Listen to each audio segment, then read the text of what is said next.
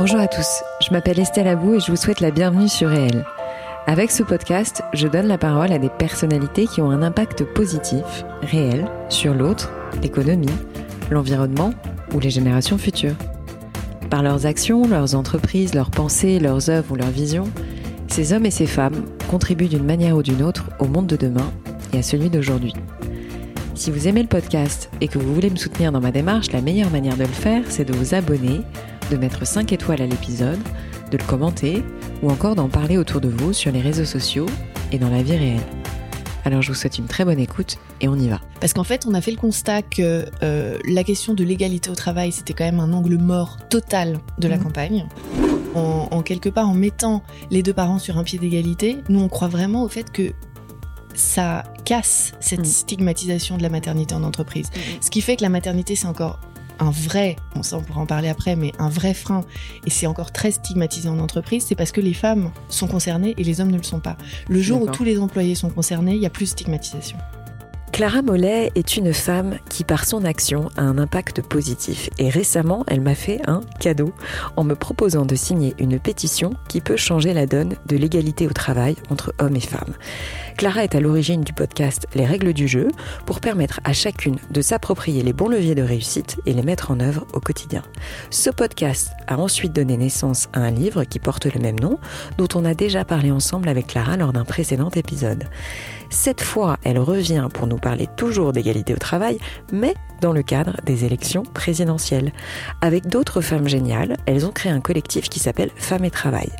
Et lorsqu'elle m'a parlé de cette pétition, j'ai ressenti une urgence pour la faire revenir, car il est question d'interpeller les candidats à travers dix propositions super concrètes pour faire avancer l'égalité au travail. Du coup, cette pétition, vous devez toutes et tous absolument la signer, et pour la retrouver, c'est super simple. Rendez-vous sur Welcome to the Jungle, vous pourrez relire ou lire la tribune incluant les dix propositions, soit, soit sur le compte Instagram de Clara Mollet, soit directement sur la plateforme change.org. Cet épisode est plein d'idées novatrices et je suis très heureuse de partager cette conversation avec Clara, qui est une des jeunes femmes les plus intelligentes que j'ai eu la chance de rencontrer. Alors bonne écoute et deux choses. N'oubliez pas de signer la pétition et deuxième chose, partagez cet épisode le plus largement possible. Clara, merci beaucoup d'être à nouveau dans Réel. Euh, à vrai dire, tu es déjà venue. Euh, D'ailleurs, je renvoie à l'épisode précédent. Euh, tu es, euh, aujourd'hui au sein d'un collectif qui s'appelle le collectif Femmes et Travail. C'est pour ça que tu viens en parler dans le podcast. Quand j'ai vu passer la pétition que tu me demandais de signer, je me suis dit il faut absolument que tu viennes en parler dans mon podcast. C'est un collectif que tu as co-créé, tu vas nous en parler, euh, et qui a décidé en fait euh, d'établir une liste de propositions euh, pour l'égalité homme-femme, notamment l'égalité au travail. Euh, et proposer en fait ces, ces, ces 10 axes, je crois qu'il y en a 10, n'est-ce pas, dans le cadre des élections présidentielles. C'est euh, c'est une pétition qui a été signée, euh, tu m'as dit, euh, par Presque 10 000 personnes en Voilà. moins d'une semaine. en moins d'une semaine, donc c'est fou, comme quoi c'est un, sujet qu'il faut vraiment, vraiment mettre au cœur des débats actuellement. J'ai sauté sur l'occasion, tu m'as répondu direct, ok, je viens. Euh, voilà, parce que c'est quand j'ai lu les dix propositions qu'on va bien entendu partager tout à l'heure, je me suis dit, il faut absolument que tu viennes nous en parler, Clara. Donc, euh, sans plus tarder, est-ce que je peux te demander tout de suite euh, quelques mots sur toi, euh, éventuellement euh, sur ton parcours précédent en ce qui concerne l'égalité des femmes au travail, euh, l'ouvrage que tu as publié, mais également voilà euh, la co-création de ce collectif Femmes et Travail.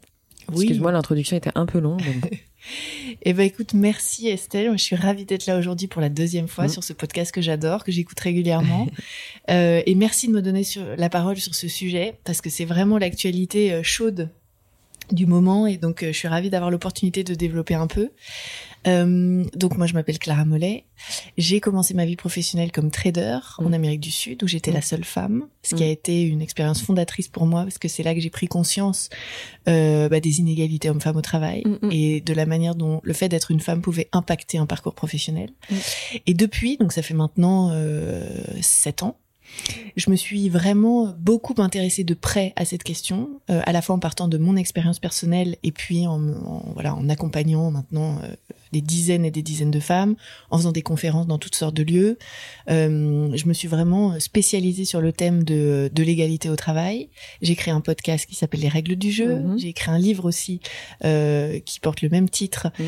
euh, pour donner des conseils concrets aux femmes sur la manière de naviguer leur quotidien au travail et de, de ne jamais subir en fait leur environnement Mhm. professionnel. Euh, et plus récemment, je m'intéresse beaucoup à la question des femmes et de l'argent, euh, puisqu'évidemment, une fois qu'on travaille, on gagne de l'argent, on est autonome financièrement, mais on n'est pas pour autant libre financièrement, Mhm. car on s'est aperçu, les chiffres le prouvent, que les femmes gagnent de l'argent, l'épargnent, mais ne l'investissent pas. Mhm. Et donc le, le, le dernier podcast que j'ai créé, qui s'appelle le Starter Pack, Mhm. euh, vise en fait à réconcilier les femmes avec l'investissement, parce qu'en fait, on s'aperçoit que les parcours de vie sont longs, euh, parfois un peu chaotiques, et qu'un Mhm. divorce ou une maladie peut, euh, quand on n'investit pas, faire chuter le pouvoir d'achat des femmes. Et donc, c'est un sujet sur lequel je travaille beaucoup en ce moment. Et donc, pour revenir à- au sujet qui nous rassemble aujourd'hui. Il y a, euh, alors j'ai la chance, comme euh, ça fait un moment que j'évolue dans ce domaine, de faire des rencontres géniales. Mhm. Euh, Il y a énormément de femmes fantastiques euh, qui s'intéressent au sujet de l'égalité au travail. Et il y a euh, un peu plus d'un mois, euh, l'une de ces femmes m'a proposé, ainsi qu'à quatre autres, de se joindre en un collectif Ouais. pour joindre nos forces et pour essayer de mener des actions en commun pour faire progresser la question de l'égalité au travail. Donc ce collectif s'appelle Femmes et Travail et donc il est composé de Lucille Quillet qui est journaliste et auteur, de Laetitia Vito, qui est spécialiste du futur du travail, qui écrit dans plein de, de, de médias, qui a son propre média et qui publie plein de livres aussi, de Sarah Zitouni, euh, qui est ingénieure et en même temps coach carrière, d'Élise Fabine, qui est avocate spécialisée dans le droit du travail, et de Maïmonatou Mar, qui est entrepreneur social et qui a fondé une, euh, une entreprise fantastique qui s'appelle Gribouillis, Oui. euh, pour faciliter la garde d'enfants et qui est Young Obama Leaders, enfin qui, qui, a, qui a un parcours absolument euh, remarquable. Et donc à nous six, on a formé ce collectif et notre première action, ça a été de rédiger une tribune à l'attention des, euh, des candidats à l'élection Mhm. présidentielle, parce qu'en fait, on a fait le constat que euh, la question de l'égalité au travail, c'était quand même un angle mort total de la Mhm. campagne. Alors, euh, certaines personnes disent oui, mais c'est dans le programme, etc. Peut-être, mais c'est un sujet dont on ne débat pas du tout. Ouais, en plus, euh, honnêtement, euh, moi, j'en ai vraiment pas du tout entendu parler depuis le début de la campagne électorale. entre Pas du tout. Donc en fait, c'est comme beaucoup de sujets qui traitent, euh, enfin qui ont trait aux, aux- aux femmes, c'est souvent des petites propositions en bas de page, mais c'est rarement au cœur des débats. Et pour nous, surtout dans une, une période post-pandémie, où on s'est rendu compte à quel point la place des femmes et le travail des femmes était fondamental pour faire tourner la société. Mmh. Mmh. Euh, pour nous, ce- ce- cette question-là de l'égalité au travail a sa mérite, sa pleine place dans les débats. Mmh. Et donc l'action qu'on a engagée, c'est donc de rédiger cette tribune et de l'accompagner d'une pétition. Donc On peut dire que c'est Welcome to the Jungle qui l'a Absolument. publié. Absolument, jeudi dernier, Welcome to the Ju- the Jungle a, a publié cette pétition qui s'appelle Candidat au boulot, 10 propositions pour un monde du travail vraiment égalitaire. Et en fait, ce qui, était, ce qui est très intéressant dans ce collectif, c'est qu'on a des expertises très complémentaires. Mhm. C'est-à-dire qu'à nous six, en fait, euh, la particularité de notre collectif, c'est que ça fait tout, plusieurs années qu'on s'intéresse à la question et surtout qu'on tire notre expertise de nos expériences. Mhm. C'est-à-dire qu'on n'est pas des chercheuses. Nous, on, on- on est sur le terrain, Terrain. entre guillemets. On travaille en entreprise, on monte des, des entreprises, on a vraiment des expériences de terrain dont on puise et dont on tire une On accompagne des femmes aussi, donc on puise notre expertise de ça et c'est à partir de ces constats de terrain qu'on a élaboré des propositions. Bien sûr. Et comme on a des, des, des compétences complémentaires, par exemple Maïmonatou, elle, elle est très spécialisée sur les professions du care, dont on a Mhm. tellement parlé pendant la pandémie. Euh, Laetitia, elle, elle est plus spécialisée sur le futur du travail et le, la, le- la grande bascule entre le salariat et le travailleur indépendant. On parle par exemple notamment de la grande démission qui a lieu aux Mhm. États-Unis. C'est un phénomène massif, donc elle est très spécialisée de ces questions, ces grands mouvements. Mhm. Euh, Lucille, par exemple, elle, euh, elle s'est penchée dans son dernier bouquin sur les questions de, de du coût. Financier du couple pour les femmes. Donc, en fait, on a vraiment à nous toutes une espèce de vision assez globale du monde du travail, euh, toutes les couches de la population, tous les âges aussi. Donc, ça nous permet de proposer dix propositions euh, qui, à notre sens, sont évidemment pas les seules. Il y aurait d'autres choses à faire, mais qui sont assez. euh, c'est les premières par lesquelles commencer qui peuvent être efficaces sur le marché du travail au sens large. Ouais, juste avant que tu nous les listes, parce que c'est ça qui est important et il faut passer du temps pour écouter chacune, euh, chacune des propositions. C'est, il y a une phrase qui m'a beaucoup marqué au début de la tribune, c'est si on attend, on en a pour 136 ans, temps nécessaire selon le Forum économique mondial pour atteindre l'égalité euh, de façon spontanée. Ouais.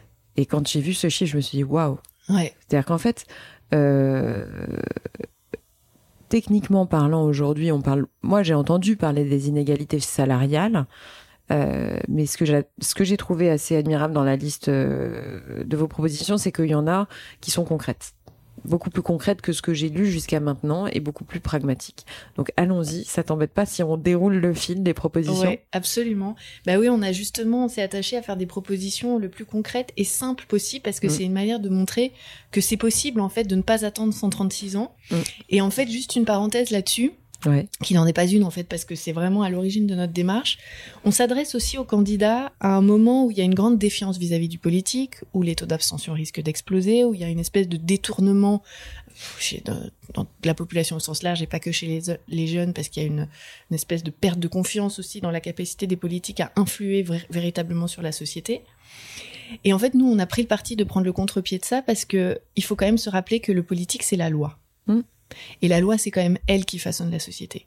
Et en fait, si on est sur une, tendance positive sur la question de l'égalité homme-femme au travail, même si elle est très très très très lente, c'est grâce aux lois qui existent. En mm. France, on a un petit arsenal législatif qui existe, d'ailleurs on est parti de l'existant. Et si on est sur une tendance alors je n'ose même pas dire positif, c'est tellement timide que c'est difficile de dire ça, et puis avec la pandémie, on a tellement reculé qu'on peut pas non plus être trop optimiste, mais enfin, il y a un, début de volonté politique en France sur lequel on a choisi de nous appuyer pour essayer de donner un grand coup d'accélérateur, parce qu'on estime qu'avec une vraie volonté politique en action, on peut vraiment voir des résultats tangibles rapidement. Puis ça nous ferait parler d'autres choses aussi que de, certains sujets qui sont tout le temps sur le devant de la scène. Voilà, exactement. D'ailleurs, en parlant de... Bon, non, je vais pas faire de euh, donc, je liste nos propositions, il y en a 10. Euh, je vais pas les lire en entier, je vais lire juste les phrases les plus... Impactantes. Les plus impactantes.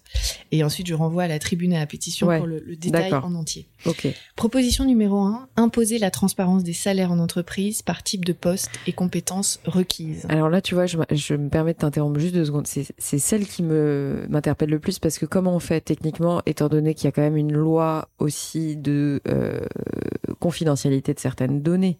Tu vois, c'est-à-dire que je sais que le salaire aujourd'hui, homme ou femme, il y a un tabou dessus, on n'a pas le droit de le révéler comme ça. Donc comment on fait là-dessus concrètement? En fait, nous, dans le, détail de notre proposition, on laisse la liberté aux entreprises de définir ce qu'elles entendent par travail égal. C'est-à-dire que euh, le, ça n'est à notre sens pas le rôle du législateur que de rentrer dans ce détail-là de qu'est-ce que travail égal. Mmh. En revanche, responsabilité aux entreprises de définir quels sont les postes travail égal en termes de compétences, en termes d'expérience, etc. pour essayer de diminuer la part subjective de la rémunération. C'est d'essayer d'objectiver au maximum une rémunération. Ok, mais je parlais de la transparence. Vous l'entendez comment la transparence? C'est-à-dire de dire, euh, voilà, dans notre entreprise, euh, un tel qui fait ce métier est payé tant? Bah, ça existe dans énormément d'entreprises en fait. Hein. Il peut y avoir euh, évidemment souvent c'est des fourchettes, c'est pas mm. des valeurs parce qu'il y a toujours quand même une, une, comment dire une, marge de négociation et de variables, mais ça existe dans beaucoup d'entreprises. C'est sûr que c'est des cultures qui sont plus présentes dans les cultures start-up mm. où euh, en fait euh, c'est très fréquent d'avoir des grilles de salaire publiées sur le site où c'est ouvert. C'est vrai que dans le CAC 40 ça se fait moins, mais ça c'est une question d'évolution des cultures. Mais il y a rien de ni d'illégal ni de d'anticonfidentialité. Non, non, mais j'essaie juste de savoir comment on peut le vérifier en fait C'est-à-dire, euh, tu vois, demain, euh, je postule dans une PME, une ETI ou une, voilà, ou une boîte du CAC 40. Euh, la personne en face de moi, DRH, septième entretien, me dit bah écoutez, voilà, à, diplôme égal, expérience égale, nous on vous propose tant. Je vais pas lui répondre. vous êtes sûr que vos, vos, hommes ici ils sont payés tant? Enfin, comment tu vois ce que je veux dire? La transparence, comment on la, la euh, je veux pas t'embêter. Ouais, je veux pas t'embêter avec cette question, tu vois, mais j'essaye vraiment d'être la plus concrète possible. On est vraiment, bien sûr, non, non, c'est tout à fait normal. On est vraiment rentré dans la faisabilité des, des propositions. Et en fait, ce qu'on a constaté et qui existe, c'est effectivement quand tu as des grilles publiques, disons. Ouais publié. Euh, donc encore une fois, il y a une question de culture. Et en fait, moi, le moment aussi, c'est pour ça que je pense que cette tribune tombe à pic, c'est qu'on est dans un moment où la culture au travail, en tout cas, il y a une opportunité. Ouais, il y a une opportunité pour les grandes entreprises de bouger sur plein de plans. Mm. Et la transparence des salaires, c'est c'est une black box les salaires dans la plupart des entreprises et la plupart des grandes entreprises. Et ça, effectivement, c'est. Euh, T'as raison. Il faut lever d'abord ce tabou avant de. Ouais. Absolument. D'accord. Et donc, j'ai des exemples d'entreprises en tête, je sais même pas si on peut les citer, mais en fait, dans les, dans les, et d'ailleurs, je fais une petite digression, mais les entreprises font face à un immense challenge aujourd'hui qui est leur attractivité auprès des jeunes potentiels, euh, et puis leur capacité à retenir leurs talents. Et en fait, on voit, euh, il y a une étude récente aux États-Unis, très récente là, qui a été publiée, euh, après la crise, 85% des gens interrogés estiment qu'ils n'ont plus besoin de manager. En fait, tu as une espèce de, bouleversement total euh, de la manière dont les gens envisagent leur emploi salarié, la culture d'entreprise, etc., etc. Et les entreprises, si elles ne changent pas de culture, si elles n'évoluent pas, elles n'arriveront plus à attirer les jeunes d'ailleurs qui se tournent déjà massivement vers le travail indépendant et l'entrepreneuriat. Mm. Je parle d'une de, certaine mm. catégorie de la population, mais je veux dire qui, qui ruisselle ensuite euh, dans les plus petites entreprises, les PME, etc. Mm. Euh, et n'arriveront plus. Le, le turnover, c'est quand même un, un coût colossal pour une entreprise, le temps de reformer quelqu'un, de recruter quelqu'un, etc. Donc il y a aussi des enjeux de marque employeur, d'attractivité, etc. Et dans les entreprises auxquelles je pense, qui sont des, hum, des startups euh, qui ont une marque employeur très très forte et qui arrivent à, être vraiment attractives et à, tirer des, des, potentiels euh, euh en sortie d'école qui sont parmi les meilleurs du marché, eh ben c'est des entreprises, entre autres, qui ont mis en place ces grilles de salaire. Encore une fois, c'est des fourchettes parce qu'il y a toujours une marge de négociation. Il faut garder une mmh. flexibilité. C'est pas soviétique comme mesure, mais euh, euh, et c'est des entreprises par ailleurs que je connais qui le dire. c'est pas soviétique. oui, c'est peut-être pas le bon moment pour parler de ça. Le qui ont un turnover très faible, qui ont voilà une fidélisation de leurs employés euh, qui est très, qui est très forte, etc., etc. Donc il y a, je pense. Euh, J'ai compris. Et, et l'impulsion de la loi ça permet de forcer les entreprises à changer leur culture. C'est ça l'avantage. C'est ça le, message à faire passer aussi, c'est qu'on on peut faire évoluer les choses euh, au niveau de l'égalité salariale homme-femme si les cultures évoluent intrinsèquement, c'est-à-dire que la culture de groupe évolue. Absolument. Je pense pas qu'on puisse introduire des nouvelles choses euh, dans un environnement qui lui-même est archaïque. Absolument. Mais ça, c'est important de le souligner. Excuse-moi, je t'ai interrompu sur la, première partie, mais vas-y, là maintenant, je, je ne t'interromps plus. Deuxième proposition, conditionner l'obtention des aides d'État et la participation au marché public des entreprises au respect des lois pour l'égalité professionnelle. Mm. Euh, il y a trois grandes euh, mesures qui ont été prises récemment en France la loi Copé-Zimmermann, la loi Rixin et puis euh, mm. l'index de l'égalité professionnelle. Donc Marie-Pierre Rixin que j'ai reçu dans le podcast, hein, qui, a, qui a parlé de cette loi. Passionnant. Mm. Et donc là, je renvoie à nouveau à la tribune, mais l'idée c'est d'imposer des mesures un petit peu plus qu'un petit peu d'ailleurs contraignante véritablement aux entreprises, euh, parce qu'on sait par exemple que dans la loi Rixin, enfin tout ça c'est un arsenal moi que je salue, hein, c'est très bien d'avoir ça, mmh. mais c'est très insuffisant dans la mesure où par exemple euh, la loi Rixin, les pénalités sont plafonnées. Mmh. Donc les entreprises peuvent les budgéter. Donc en fait, il y a mmh. si on veut vraiment un impact sur que ces lois soient véritablement coercitives au sens, euh, il faut quelque chose d'un peu plus impactant. Donc c'est ce qu'on propose là. Proposition numéro 3, renforcer l'obligation pour les entreprises d'informer leurs salariés sur leurs droits, soit sur, le mmh. cas de harcèlement, de retour de congé mmh. maternité, etc., de façon régulière, loyale, exhaustive et évidente. que ce soit pas, le cas. Exactement, un PDF sur l'intranet où personne ne mmh. sait où ça se trouve, et en fait on découvre nos, droits euh, six mois après avoir été concerné. C'est clair. Proposition numéro 4, imposer une condamnation minimale de 6 mois de salaire brut versé à la victime en cas de harcèlement sexuel, moral ou de discrimination. Euh, ça, c'est une proposition qui a été impulsée notamment par euh, Élise Fabing, qui est donc avocate euh, en droit du travail, qui connaît très très très bien ces questions, qui nous rappelait que aujourd'hui, seulement 7100 euros en moyenne sont versés aux victimes en cas de harcèlement moral en France. C'est rien du tout. Donc en fait, il y a des, il y a très très peu de, les, les, les amendes sont très basses. En fait, le quelque part, c'est l'impunité. C'est mmh. absolument pas dissuasif. Mmh. Euh, donc ça, c'est fondamental en fait de changer, de changer le, mmh. la, la, la, peine en fait dans ces cas-là. Proposition numéro 5, constituer des ordres à l'initiative de l'État euh, pour défendre les professions du lien entre parenthèses, petite enfance, vieillesse, nettoyage, etc., afin de valoriser ces métiers qui sont majoritairement féminins et précarisé. Donc ça. Qu'est-ce que tu appelles des ordres bah, Des ordres, tu sais, c'est comme le l'ordre du des médecins. Ah en oui, fait, bien sûr. I'm Sandra, and I'm just the professional your small business was looking for. But you didn't hire me because you didn't use LinkedIn Jobs. LinkedIn has professionals you can't find anywhere else, including those who aren't actively looking for a new job but might be open to the perfect role, like me. In a given month, over 70% of LinkedIn users don't visit other leading job sites. So if you're not looking on LinkedIn, you'll miss out on great candidates like Sandra. Start hiring professionals like a professional. Post your free job on linkedin.com/achieve today. C'est des, des, des, conseils, des mmh. organisations qui sont mandatées par l'État mmh. pour organiser une profession, la protéger, euh, et s'assurer qu'en fait il y a des règles. En fait, le problème de ces hum, professions-là, les professions du lien ou du care, enfin, c'est des professions extrêmement morcelées. En fait, les travailleurs sont totalement Tu mets isolés. les infirmiers dedans, les. Tu peux mettre les infirmiers dedans, etc. Donc il y en a qui sont déjà plus ou moins euh, organisés, structurés, mais il y en a par exemple comme les nounous. De, Bah voilà, de justement, j'allais t'en parler, ouais. Exactement, c'est des professions qui sont extrêmement morcelées, vulnérables, Ah bah ouais. qui connaissent pas Qui leurs laisse droits. libre appréciation en plus à l'employeur et on se retrouve dans des situations de, de quasi-esclavagisme moderne. Dans quoi. certains cas, absolument. Et en fait, on en revient toujours là, c'est-à-dire que arriver à s'informer, avoir accès aux, aux bonnes informations, c'est Mm. déjà un priv- enfin c'est déjà, ça demande déjà énormément de temps, d'énergie, d'accès aux bonnes personnes, etc. Donc c'est déjà Bien sûr. un pas énorme. Donc c'est des, des, des travailleurs et des travailleuses, dans leur, leur immense majorité, qui sont extrêmement vulnérables parce que elles n'ont pas forcément accès à l'information Mm. sur leurs droits. Et puis surtout, elles sont très isolées, très seules. Et donc le but de ces ordres, c'est de, de rassembler, d'organiser, de structurer en fait ces métiers-là pour les protéger, pour reconnaître aussi leurs compétences parfois qui peuvent être sanctionnées par des Mm. diplômes, etc. euh, et, euh, et les valoriser. Mm, mm. Proposition suivante, numéro 6, remplacer les congés Ah. paternité et maternité par un seul et même congé parents voilà. d'une durée égale. Nous Mm. y voilà. Euh, donc aujourd'hui, le congé maternité en France, c'est 8 semaines obligatoires jusqu'à 16 semaines facultatives et le but du jeu, c'est que pour le deuxième parent, ce soit pareil. Ouais, mais alors là, tu vois, euh, c'est un doux rêve selon moi parce que je pense que pas un mec veut faire ça en fait. Moi, c'est un peu mon sujet. Alors écoute, je pense que bon, je pense que ça change pour le coup. Ouais. Tu crois que les hommes seront vraiment prêts à faire ça? Ouais. Franchement, ouais. De plus en plus. De plus en plus. Alors moi, je peux parler de mon expérience personnelle, par exemple. Je suis jeune maman d'une petite fille qui va encore à la crèche. Mhm. Euh, à la crèche, je croise autant de pères que de mères. Alors, Mhm. on peut dire que c'est pas représentatif de la France, Bah de non, la parce que finalement, c'est euh, ils peuvent les déposer à la crèche sans pour autant s'en occuper. tu Oui, vois. mais il y a quelques années, c'était pas ça. On croisait Oui, que des, des mamans, mamans. et des nounous. Et en fait, euh, je, je dis pas du tout que c'est la panacée, que les pères, euh, mais je pense que ça évolue.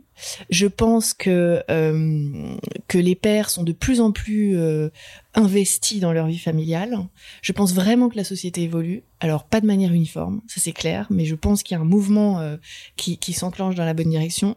Je pense qu'en plus cette mesure est fondamentale et c'est pour ça qu'on insiste sur huit semaines obligatoires parce Mhm. qu'en fait on sait quand on est parent euh, à quel point les tout premiers temps sont essentiels Bien pour la structuration de la famille, la manière dont chacun va pouvoir prendre son rôle, s'occuper de l'enfant, euh, sans qu'il y en ait toujours un qui soit le leader, à savoir euh, où sont les bodies, Mhm, où est le lait, et à faire les courses, etc.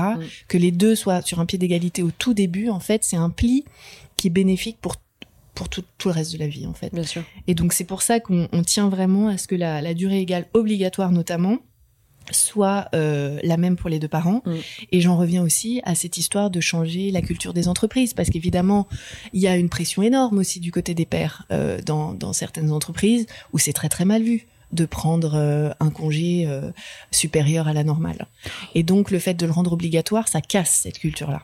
Bah, d'autant qu'en plus, t'as la peur de l'après. C'est-à-dire qu'en général, une femme qui avait pris son congé maternité, la majorité du temps, elle retrouve jamais son poste à l'initial, elle est toujours remise en question, elle a toujours, enfin, la plus grande majorité, attention, hein, il mais moi, à chaque fois, j'entends, euh, j'en- j'entends des choses sur euh, le retour du congé mat. Alors, soit la femme a changé, ce qui est possible, enfin, elle a évolué dans son esprit, euh, mais généralement, il y a un avant-après, un congé, alors on va l'appeler en l'occurrence congé jeunes parents, mais nouveaux parents, pardon. Mais il y a une appréhension à ce sujet, tu vois. Donc, euh, je suppose que ça va concerner autant les hommes que les femmes maintenant. Euh, mais peut-être qu'ils veulent pas de ça non plus, tu vois. Euh, c'est quand même dur à porter. Déjà, c'était dur à porter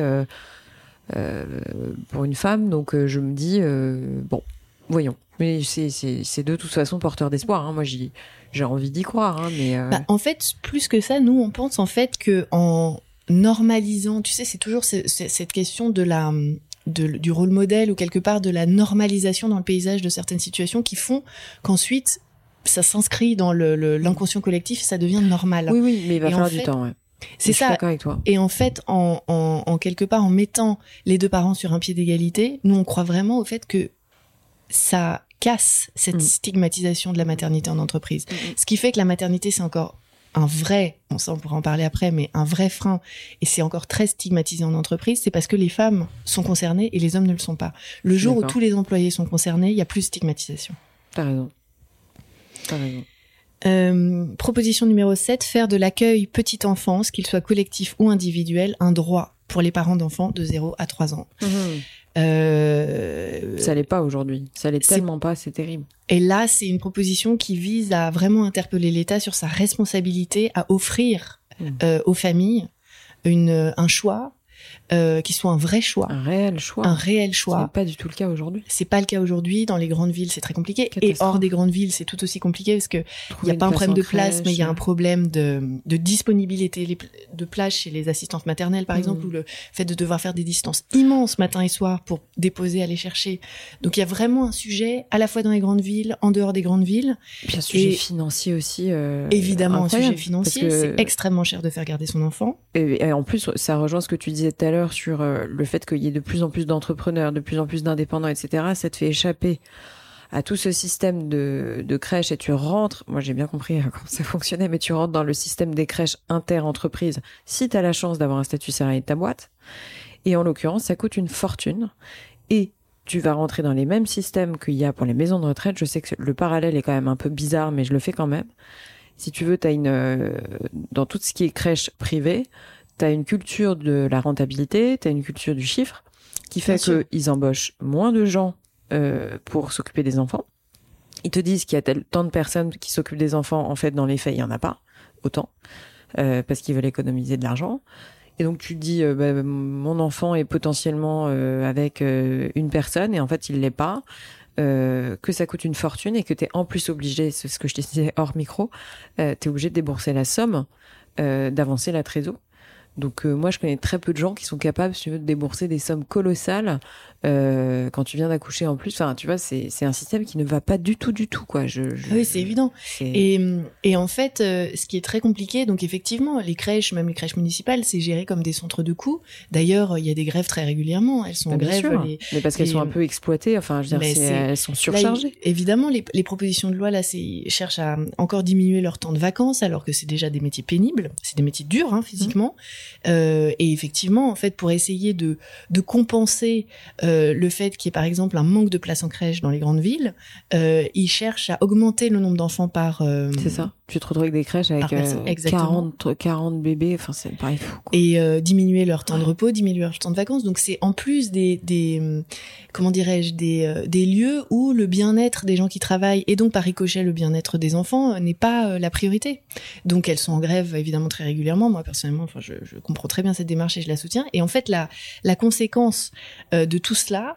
euh, c'est que souvent les carrières des femmes sont les variables d'ajustement du couple. C'est-à-dire que quand on n'a pas sûr. le temps, quand la logistique est trop compliquée, quand on n'a pas les moyens, Ouais, quand Eh ça ben, coûte plus cher que tu. Exact. Quand ça coûte plus cher de faire gagner ton enfant voilà. que de gagner ta vie, exactement, ce qui est extrêmement répandu. Et ben dans un premier temps, on passe en temps partiel, Mm. ce qui explique euh, l'immense plus de 40% des, euh, on pourrait y Mm. revenir si tu veux, mais des différences de salaire entre hommes et femmes, plus de 40% sont quand même ex- expliqués par les temps partiels que les femmes doivent prendre une fois une fois qu'elles deviennent mères. Mm.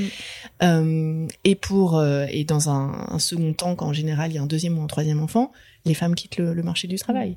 Et le temps que les enfants aillent à l'école. Et ensuite, une fois qu'on a été absent pendant euh, deux, trois, quatre ans du marché du travail, c'est extrêmement compliqué de revenir. Mm. Et donc, euh, c'est une espèce de cercle vicieux. Et là, nous, on estime vraiment que l'État ne remplit pas son rôle. Mm. Donc, cette proposition, elle vise vraiment à, à re-responsabiliser l'État sur ces questions. Euh, ça mériterait de, de, de, de D'en parler développer encore, des mais heures, je sais que ouais, c'est Bah oui, parce qu'après, ça il y a une question. le comment faire et honnêtement, dans le comment, Bah, c'est des moyens c'est, euh, financiers. Ouais. ouais. Mm. Ouais. mais pas que. C'est pas que des moyens financiers. Je pense c'est aussi des, des manières de penser la société. C'est Bah, pas une aussi- fois que tu as aussi- aussi, euh, réfléchi à l'organisation. euh, j'ai envie de dire les moyens après. euh, Bah, c'est une question de priorité en fait. C'est où est-ce Bah qu'on voilà. alloue les budgets exactement. Ouais. Proposition suivante numéro 8, créer pour chacun des parents un congé parental longue durée de 240 jours. C'est euh, une mesure euh, qui culturellement n'est pas forcément envisagée en France, mais qui a fait ses preuves notamment en Suède. Euh, c'est en fait moi ce que je trouve très intéressant dans cette proposition, c'est qu'elle répond à un besoin dont les parents ont terriblement besoin quand ils deviennent parents justement, c'est la flexibilité. C'est-à-dire qu'en fait, euh, ça offre la possibilité aux parents de concilier leur vie professionnelle et leur vie personnelle, mais aussi de faire face aux aléas sans avoir à sacrifier euh, des jours de vacances, un enfant malade ou quoi. Ça permet en fait de vraiment euh, concilier les deux sur le, le long terme. de répartis les, les jours en question comme des RTT ou comme. Exactement. Tu les le prends quand tu veux. Absolument. Tu peux les prendre quand tu veux. En tout cas, c'est comme ça que ça fonctionne en Suède. Et la conséquence, c'est qu'en fait, en Suède, euh, les gens n'ont pas à choisir entre leur vie personnelle et leur vie professionnelle. Hmm. C'est-à-dire qu'en fait, tu peux envisager euh, de travailler à mi-temps dans un premier temps, par exemple. Enfin, je sais pas si au bout de... Parce que 240... Euh... Jusqu'aux 6 ans de l'enfant. Jusqu'aux 6 ans de l'enfant. Donc ça inclut aussi euh, quand tu dois prendre euh, voilà des vacances, etc. Donc euh, c'est enfin c'est en plus des vacances de l'entreprise, mais je veux dire le but du jeu c'est vraiment de valoriser le temps passé auprès de ta famille, mhm. comme en plus une, une espèce de, de conséquence positive sur ta vie professionnelle. Mhm.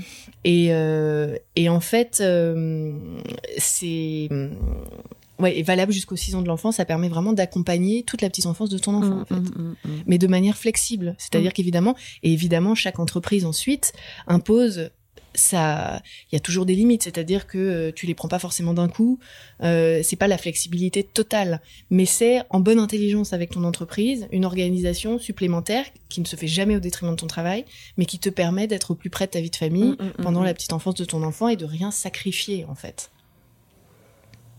et ça s'ajoute au légal actuel Ouais. En tout cas, voilà, c'est comme ça que ça fonctionne euh, là-bas. Proposition numéro 9. ça, ça me plaît. Instaurer un droit à l'équilibre de vie. Proposition numéro 9, instaurer un droit à l'équilibre de vie. Alors ça, comment tu le détermines, l'équilibre de vie? Bah, L'équilibre de vie, en fait, c'est euh, encore une fois ce qui te permet de ne pas sacrifier ni l'un ni l'autre. Tu crois que c'est possible? Oui, absolument. Moi, je pense qu'en fait, le, droit à l'équilibre de vie, tu peux inclure énormément de choses dedans. Tu peux inclure le télétravail. Ouais. Tu peux inclure ce dont on vient de parler, euh, une espèce de période euh, que la société accepte que tu dédies et l'entreprise à ta vie de famille. Euh, donc c'est en fait c'est pour reprendre l'esprit de le droit à la déconnexion par exemple. C'est un mhm. droit qui a été inscrit dans la loi. les salariés, les employés ont le droit de se déconnecter et de ne pas être joignable 24 heures sur 24, 7 jours sur 7 par leur employeur. Est-ce que par exemple, ce droit à l'équilibre de vie, ça permet à un salarié qui postule dans un job de dire je veux ce travail mais en full remote en télétravail exclusivement C'est toujours pareil en fait. Après, les modalités, c'est à, oui, je comprends ce que tu veux dire, mais à négocier avec l'entreprise. Mais mm. oui, bien sûr. En fait, le, le but de ce droit à l'équilibre de vie, c'est de dire que la vie privée fait partie de la vie. Aujourd'hui, on vit dans un monde où tu as euh, une espèce de scission complètement mm. étanche entre mm. ta vie privée et ta vie mm. professionnelle. En France, en tout cas, culturellement, c'est comme ça que ça se passe. Et le problème, c'est que à nier de cette manière la partie individuelle et personnelle, mm. euh, la dimension en fait personnelle de ton salarié, sur le long terme, c'est plus tenable et on le voit maintenant. Et en fait, c'est les burn-out, les, démissions, la grande démission, etc. La grande démission, etc. Et en fait, que le, Covid a aidé là-dessus d'ailleurs. Enfin, même si ça a, pas, ça a été une période noire, mais je veux dire, ça a permis de prendre conscience de ça. Les, en tout cas, les salariés ont largement pris conscience de ça. Et donc, le droit à l'équilibre de vie, ça inclut le droit à à la déconnexion, le droit au télétravail, le droit aussi d'avoir un hobby un engagement en parallèle de ton travail. Donc ça veut dire tu peux évidemment en toute transparence avec ton employeur déclarer que de telle heure à telle heure, tel jour, tu te dédies à telle activité. Donc le but du jeu, c'est vraiment de euh, faire valoir auprès de ton employeur ta vie privée, mais non pas comme euh, évidemment il faut que ça reste raisonnable, mais non pas comme quelque chose qui va venir perturber, perturber ou porter préjudice à ta vie professionnelle, mais au contraire de que, que ton employeur te considère comme un individu Bien sûr. complet. Et, la dernière, la dixième. La dixième, euh, que j'aime particulièrement, intégrer au programme de mhm. l'éducation nationale des cours d'apprentissage de l'autonomie qui intègrent l'éducation domestique, la gestion financière et les bases du droit du travail. Magnifique. Parce que ça, euh, nous, on avait à cœur de rédiger des propositions, évidemment, qui pensent la société dans son ensemble, donc qui incluent aussi les plus jeunes. Euh, et c'est vrai que ah oui, parce que le changement de culture se fait dès le plus jeune âge. Enfin, si on continue à les élever de la même manière, il va se reproduire les mêmes choses. Donc, euh. Absolument. Et ça inclut évidemment les garçons et les filles. Donc mm. l'éducation domestique, c'est évidemment, enfin, c'est des cours qui existaient il y a pas si longtemps d'ailleurs bah encore en France qui ont disparu euh, sur la manière de, de, de, gérer les tâches ménagères, mm. garçons et filles. Mm. La gestion financière, ô combien importante. Personne en France notamment, puisqu'on est dans des économies très matures où l'inflation, bon, elle augmente en ce moment, mais elle reste quand même très basse. Et on est dans des dans des sociétés où il n'y a pas tellement besoin de se préoccuper au quotidien, il n'y a pas une inflation galopante, etc., de son argent. Et la conséquence perverse de ça, c'est qu'on s'en désintéresse, on ne s'en occupe pas, on n'a aucune, le français moyen, euh, on a, on a aucune euh, culture financière. Mhm. Et, euh, et ça, ça nous porte préjudice à la longue parce que sur la question de l'investissement, par exemple, de la capacité des femmes et des hommes à investir leur argent quand ils le gagnent, on voit qu'il y a des différences à la retraite, par exemple, entre un homme et une femme ou disons entre deux individus qui ont travaillé toute leur vie, qui ont gagné le même salaire, euh, qui ont eu la même progression et qui arrivent à la retraite, sur le simple fait d'avoir investi son argent ou pas, il y a une différence de niveau de vie de 30%. Et ça, c'est des choses qu'on peut apprendre très très jeune. Et enfin, les bases du droit du travail, ça rejoint mmh. aussi euh, euh, la nécessité d'informer, d'être informé de ses droits. On mmh. méconnaît nos droits. Mmh. et c'est fondamental pour rééquilibrer la relation, en fait, entre le salarié et son entreprise. Euh, écoute, euh, je pense que vraiment avec ces dix propositions, euh, bah, vous avez fait le tour. Euh, peut-être il y en aurait plein d'autres, il y en aurait plein d'autres. plein d'autres. Et puis, on, on, on, c'est difficile de creuser. il faudrait pouvoir creuser chacune des propositions. Parce que elles sont chacune le fruit d'une longue réflexion et vraiment d'un travail collectif. en appelle d'autres en fait, forcément. Exactement. Mm, mm. Donc c'est évidemment partiel, pas du tout exhaustif, c'est un début. Euh, on les a choisies celles-ci parce qu'elles nous semblent vraiment couvrir l'ensemble de la réalité du monde du travail et des, des challenges et des mesures concrètes qui peuvent vraiment permettre de faire progresser l'égalité. Euh, et en même temps, euh, on pense que ce sont des mesures qui sont relativement simples à mettre en place. Alors en termes de démarche maintenant, puisque euh, ça s'inscrit dans le cadre de l'élection électorale, euh, présidentielle, qu'est-ce que vous avez fait pour atteindre des politiques euh, éventuellement des candidats? Est-ce que vous avez une démarche déjà à ce niveau-là ou pas? Alors en fait, comme tout ça est assez récent, donc la, la tribune a été euh, publiée la semaine dernière, la pétition a été lancée euh, simultanément et elle, elle enregistre déjà presque 10 000 signatures. Donc il y a une espèce de mouvement, vraiment une dynamique très très forte là autour de cette pétition. Mm. Donc ce qu'on a fait pour l'instant, avant d'interpeller les candidats directement, c'est d'essayer d'engranger un maximum de signatures. Donc, si ça vous intéresse, vous qui nous écoutez, allez signer, euh, partagez la pétition, parlez-en autour de vous. C'est mmh. vraiment ça qui nous aide le mmh. plus aujourd'hui, parce qu'en fait, notre notre stratégie, c'est d'avoir une masse critique de signatures pour pouvoir arriver avec un certain mmh, poids dans la conversation avec les candidats et les intéresser, bien sûr. Euh, qu'est-ce que je peux te souhaiter, Clara? Qu'est-ce qu'on peut souhaiter? Qu'est-ce qu'on peut dire de plus? Euh, Est-ce que tu as un message à faire passer Quelque chose? Parce qu'on va devoir se quitter, ça fait euh, le temps passe vite, mais euh, bah, que la évidemment que la pétition continue sur sa lancée, mmh. qu'on soit entendu, mmh. que les candidats nous entendent, s'intéressent à nos propositions on est absolument ouverte au débat, viennent en discuter, euh, que ce thème de l'égalité au travail qui est tellement structurel pour euh, notre société, et on l'a vu, qui touche en fait tous les, tous les, toutes les dimensions de la vie, que ce soit la vie privée, la vie professionnelle, la vie personnelle, euh, soit prise au sérieux par les candidats et que les candidats s'engagent à faire évoluer les choses là-dessus. Et puis longue vie à ce collectif parce que c'est notre première action, mais je pense pas que ce soit la dernière. Je vous souhaite une longue vie et notamment sur l'axe euh, femmes et travail et argent. Voilà, je, mm. je pense qu'il faut euh, euh, enlever le tabou qu'il y a autour de l'argent globalement et également en ce qui concerne les femmes. J'appelle tout le monde à bien entendu s'intéresser à, Star à Starter Pack euh, sur les femmes et l'investissement. On peut résumer ça comme ça. Ouais, disponible partout. Euh, tu reviens euh, en parler quand tu veux parce que je pense que c'est un sujet dont euh, qui mériterait, j'y ai pensé en t'écoutant, euh, qui mériterait qu'on refasse un podcast ensemble. Donc tu avec plaisir. Merci beaucoup beaucoup Clara. à très bientôt et on se tient au jus pour savoir ce qui se, ce qu'il advient de ces dix propositions. Merci Estelle. Salut Clara. Bye à bientôt. Voilà les amis, c'est la fin de cette interview. J'espère qu'elle vous a plu. Si c'est le cas, n'oubliez pas de partager l'épisode via les plateformes d'écoute comme Acast, Apple Podcast, Spotify ou votre application de podcast préférée. Le partage et la notation du podcast sont super importantes pour moi, donc je compte sur vous pour mettre des étoiles et des commentaires là où c'est possible. Pour vos suggestions d'invités, n'hésitez pas, je suis joignable sur le compte Instagram du podcast, Réel Podcast. Merci encore à toutes et à tous d'être de plus en plus nombreux à écouter Réel et à très vite pour un prochain épisode.